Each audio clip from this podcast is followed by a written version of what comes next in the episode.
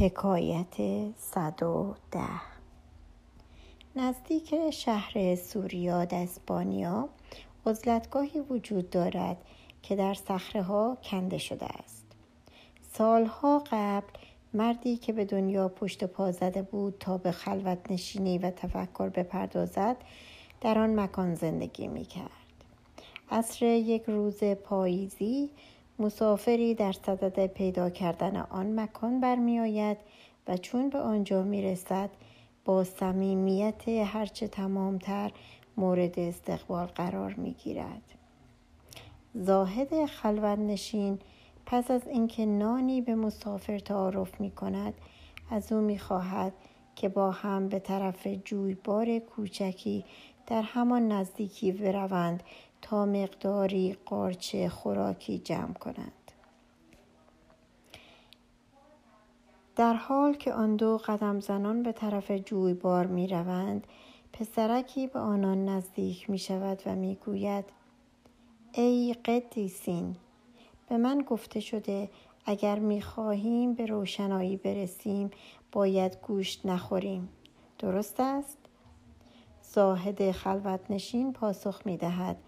هرچه را که زندگی به تو ارزانی می کند با شادی بپذیر. بر ضد روح خود مرتکب گناه نشو ولی کفران سخاوت زمین را نکن. حکایت صد و یازده. استاد می‌گوید اگر سفرتان دشوار است به ندای دلتان گوش فرا دهید. سعی کنید تا آنجا که ممکن است با خودتان رو راست باشید و ببینید که آیا واقعا راه خودتان را می روید و بهای رویاهایتان را می پردازید. اگر چنین می کنید و با این حال زندگیتان سخت است لحظه مناسب برای شکف فرا می رسد. اما این کار را با احترام انجام دهید. مثل کودکی که به مادر یا پدرش شکایت می کند اما از اینکه تقاضای توجه و کمک بیشتر کنید خودداری نورزید. خداوند مهربان تر از مادر و پدر است. والدین همیشه بهترین ها را برای فرزندشان می‌خواهند. چه بسا مسئله این باشد که فرایند یادگیری کم کم برایتان بیش از حد سخت می شود و به شما فشار می آورد. پس درخواست یک توقف کوتاه و قدری مهربانی هیچ زحمتی ندارد. اما هرگز قلوف نکنید. ایوب در لحظه مناسب شکایت کرد و دار و ندارش به او برگردانده شد. الفید بیش از حد شکفه کرد و خدا دیگر به او گوش نداد.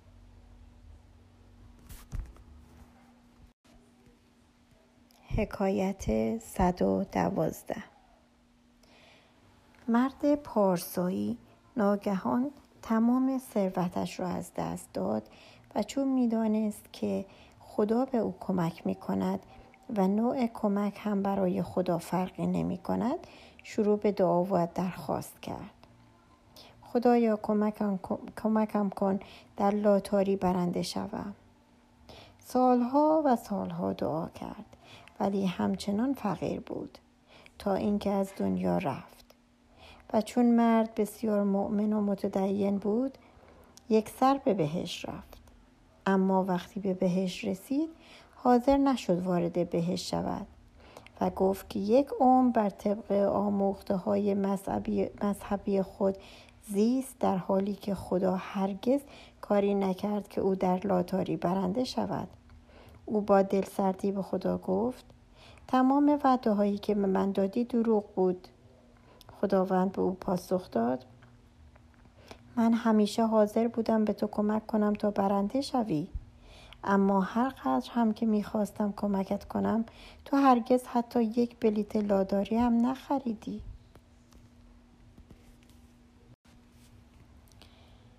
حکایت صد و سیزده یک حکیم سالخورده چینی از دشتی پر از برف رد می شد که به زنی برخورد کرد که گریه می کرد.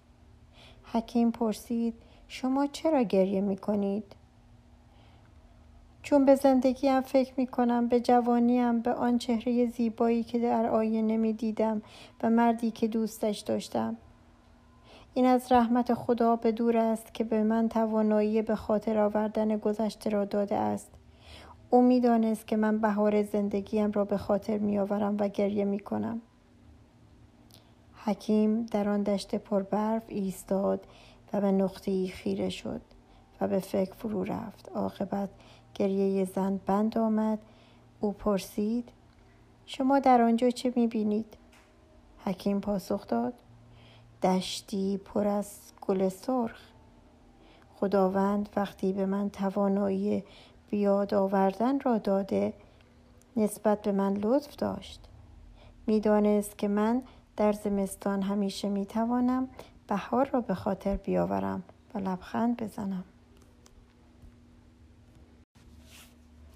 حکایت 114 استاد می‌گوید رسیدن به آنچه که برای شخص مقدر شده به همان سادگی که به نظر می رسد نیست. اصلا و ابدا حتی ممکن است مستلزم این باشد که شخص به اقدامی دست زند که جا از جهاتی خطرناک باشد وقتی ما چیزی را می خواهیم انرژی های قدرتمندی را به حرکت در می آوریم و دیگر نمی توانیم مفهوم واقعی زندگیمان را از خود پنهان کنیم. وقتی ما چیزی را می خواهیم انتخابی می کنیم و بهایی می پردازیم. پیروی از رویای خود برای ما به بهایی تمام می شود. شاید لازمش این باشد که عاداتی قدیمی را کنار بگذاریم ممکن است مشکلاتی برای ما بیافریند و چه بسا نومیدمان کند اما قیمتش هر قدر هم که گران باشد هرگز به گرانی تحقق نیافتن آنچه که برای شخص ما مقدر شده نخواهد بود. به خاطر اینکه ما روزی به گذشته می نگریم و به تماشای همه کارهایی که انجام داده ایم صدای دلمان را می شنویم که می گوید عمرم را به باد دادم. باور کنید که این بدترین سخنی است که ممکن است در تمام عمرتان شنیده باشید. حکایت 115 استادی صدها شاگرد داشت که همه آنان به غیر از یک نفر که دائم الخمر بود به موقع دعا میخواندند. استاد در بستر مرگ آن شاگرد دائم الخمر را نزد خود خواند و همه رازهای نهان خود را به او سپرد.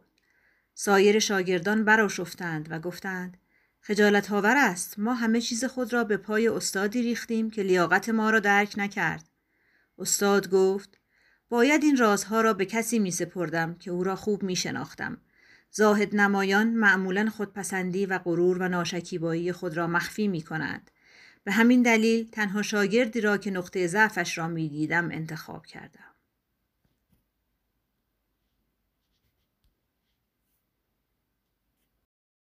حکایت 116 پدر روحانی مارکوس گارسیا از فرقه سیسترسیان گفته است گاهی خداوند یک نعمت خاص را پس می‌گیرد تا به شخص کمک کند که آن نعمت را بهتر درک کند خداوند می‌داند که هر روح تا چه حد طاقت آزمایش الهی را دارد و هرگز از آن حد فراتر نمی رود. در چنین مواقعی ما هرگز نمی‌گوییم خدا مرا ترک کرده است.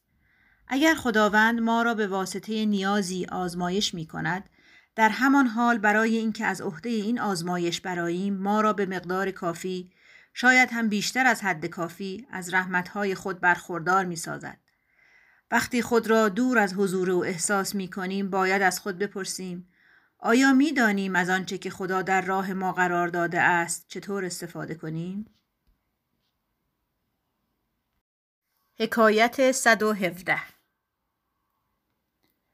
گاهی روزها و یا هفته ها می گذارد بی آنکه حرکت محبت آمیزی از کسی ببینیم چون این دوره های سخت است انگار مهر و محبت در بین انسانها از بین رفته و زندگی گویی صرفا به مسئله ادامه حیات تبدیل شده است. استاد می‌گوید باید به بخاری هایمان برسیم. باید هیزم بیشتری در آنها بگذاریم و سعی کنیم زندگیمان را که تبدیل به اتاق تاریکی شده روشن کنیم. وقتی صدای شعله آتش و ترق ترق چوبی را که میسوزد میشنویم و وقتی به حکایت هایی که شعله های آتش تعریف می کنند گوش می دهیم دوباره امید به قلبمان برمیگردد. اگر ما توانایی عاشقی را داشته باشیم توانایی این را هم خواهیم داشت که از عشق و محبت دیگران برخوردار شویم این مسئله فقط به زمان احتیاج دارد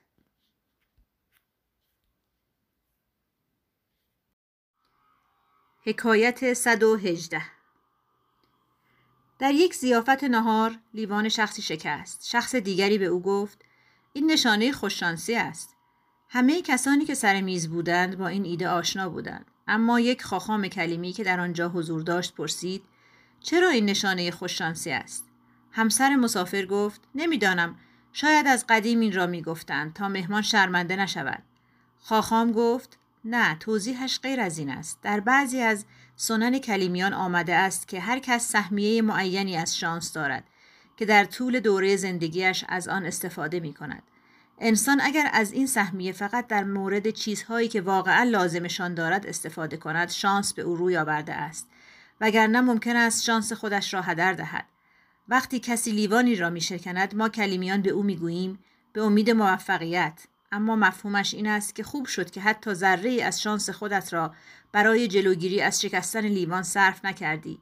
حالا می توانی از آن در امور مهمتری استفاده کنی.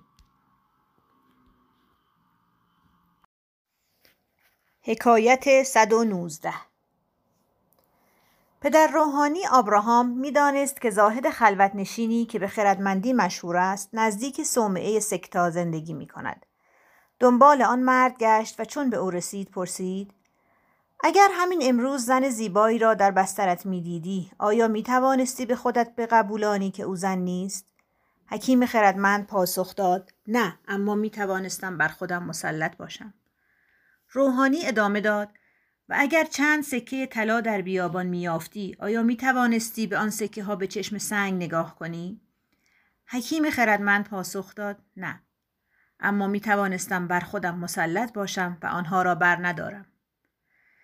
پدر روحانی باز هم به سوالات خود ادامه داد و اگر دو برادر با تو مشورت می کردند که یکی از آنان از تو متنفر است و دیگری دوستت دارد آیا می توانستی به هر دوی آنان به یک چشم نگاه کنی؟